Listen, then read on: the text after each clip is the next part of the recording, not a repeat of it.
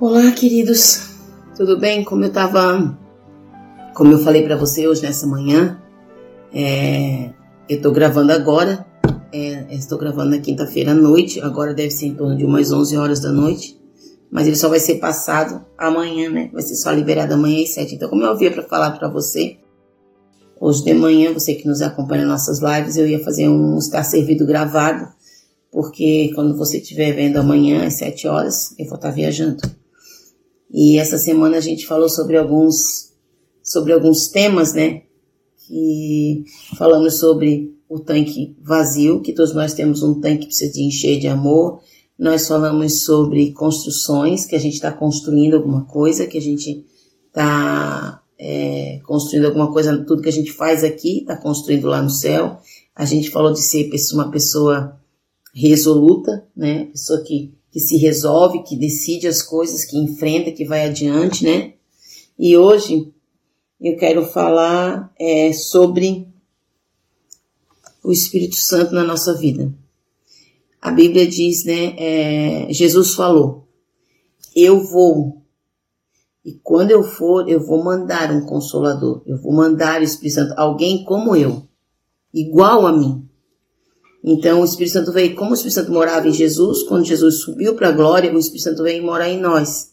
E ele veio com um propósito dentro da gente. Não é para ele, é, não veio com o propósito de só morar em nós. Ele veio com o propósito primeiro de ser um selo que que vai me levar para a glória. Veio para me fazer lembrar todas as coisas, me ensinar todas as coisas, me ajudar a discernir as coisas, né? veio para nos ajudar nas nossas fraquezas, como a gente vai ler hoje no, em Romanos capítulo 8. Ele veio para fazer a diferença na nossa vida. Ele veio para nos habilitar a vencer as batalhas, ele veio para nos ensinar as estratégias, né? veio para trazer discernimento para a gente entender a palavra de Deus. E aqui em Romanos capítulo 8, versículo 26, fala que, da mesma forma, o Espírito nos ajuda em nossa fraqueza, pois não sabemos como orar mas o próprio Espírito intercede por nós, com gemidos inexprimíveis. E aquele que sonda os corações conhece a intenção do Espírito, porque o Espírito intercede pelos santos de acordo com a vontade de Deus. O Espírito Santo, ele, como ele conhece o teu coração, e ele conhece o coração de Deus, ele intercede por você segundo aquilo que o Pai tem preparado para você. Porque a Bíblia diz que o nosso coração ele é enganoso e ele é desesperadamente corrupto, a Bíblia diz. Quem o conhecerá? Então nós muitas vezes não conhecemos o nosso coração. Mas o Espírito Santo que mora em mim e mora em você conhece. Ele sabe as tuas intenções mais profundas. Ele conhece você pelo lado de dentro e ele conhece o Pai e o coração do Pai e o que o Pai tem preparado para gente. Então ele intercede por nós segundo a vontade do Pai. A gente está orando de uma maneira e até que a nossa oração chegue no céu, o Espírito Santo pega ela e transforma ela como se fosse a vontade do Pai e chega até ele. E ele nos ajuda porque nós não sabemos muitas vezes orar. Nós não sabemos orar. Às vezes somos, às vezes nossa oração é movida de raiva, às vezes a nossa oração é movida por inveja, às vezes a nossa oração é movida por vingança, é, às vezes a nossa oração é movida porque eu estou muito brabo com alguma situação, né?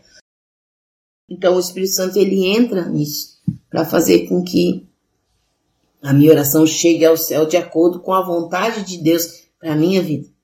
Então, tá aqui está dizendo que, que o Espírito Santo ele intercede para a gente com gemidos inexprimíveis.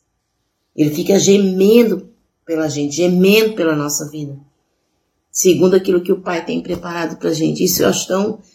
Isso eu acho maravilhoso, né? O Espírito Santo intercede por mim de acordo com o que o Pai tem para mim. E isso é incrível, porque aí o Espírito Santo colabora com a gente, a gente está tá ali juntos para receber o que Deus tem para cada um de nós. É, Depois no versículo 28 sabe, fala assim também: Sabemos que Deus age em todas as coisas para o bem daqueles que o amam, daqueles que foram chamados de acordo com o seu propósito. Então, o que, que esse versículo está falando?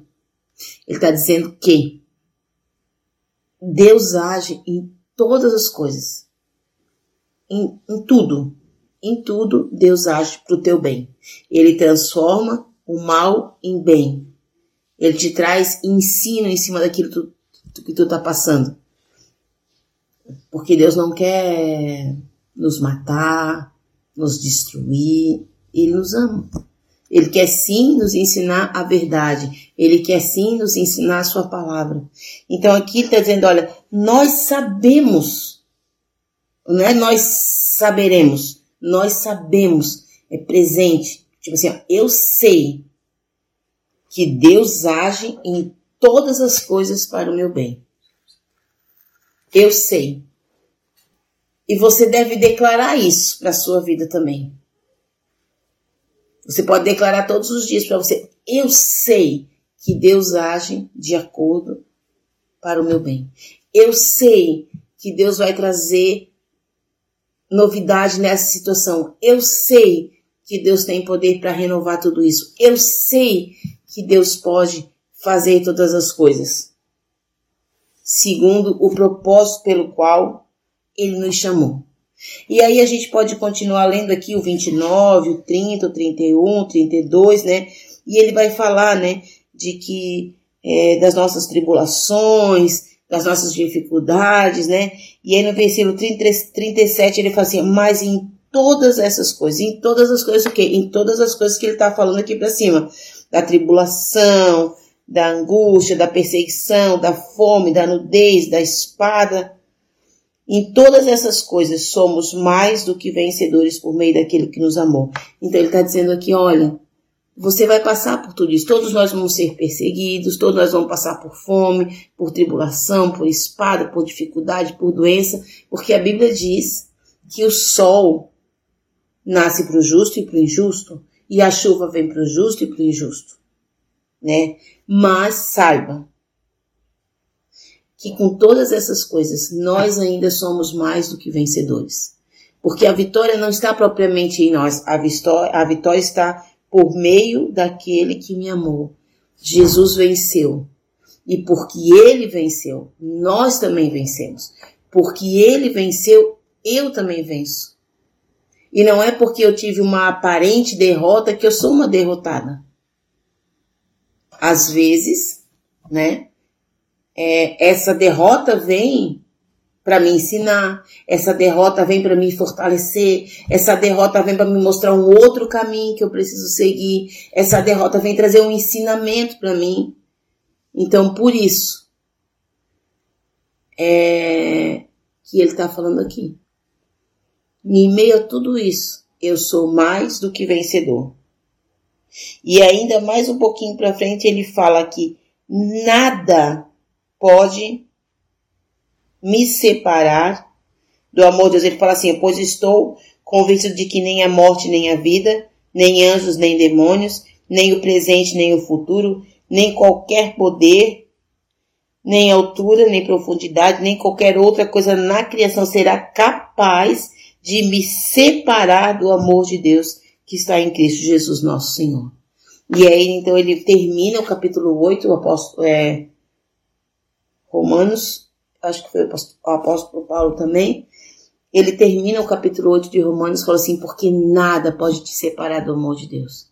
Porque o amor de Deus que, que está em você está baseado no amor de Jesus. Então, nada pode te separar do amor de Deus, nem a tribulação, nem a angústia, nem sofrimento, nem medo, nem tempestade, nem presente, nem futuro, nada.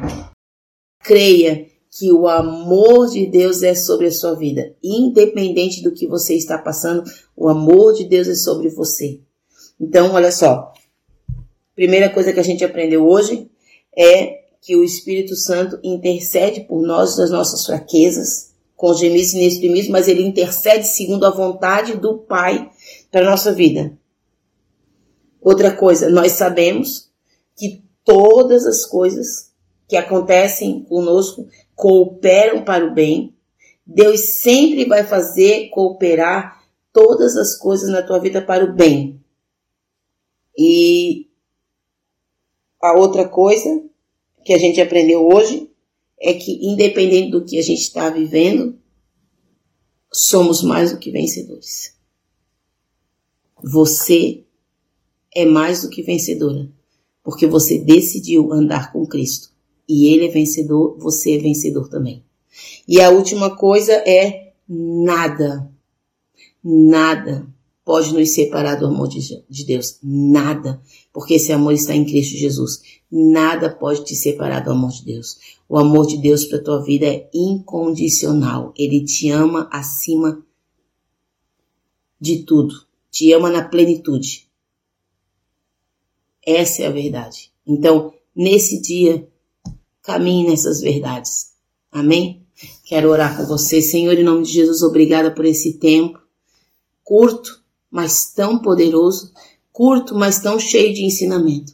Abençoa aqueles que vão estar nessa live, vão estar vendo essa gravação. Eu declaro o teu poder sobre a vida deles. Eu declaro um dia cheio da presença do Pai, um dia de vitória e que eles possam experimentar desse dia mais do teu amor, mais do teu cuidado, mais da expressão maravilhosa do teu espírito na vida deles. Em nome de Jesus. Amém.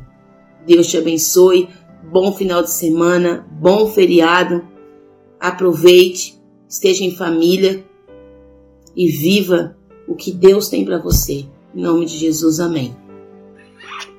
Deus te abençoe.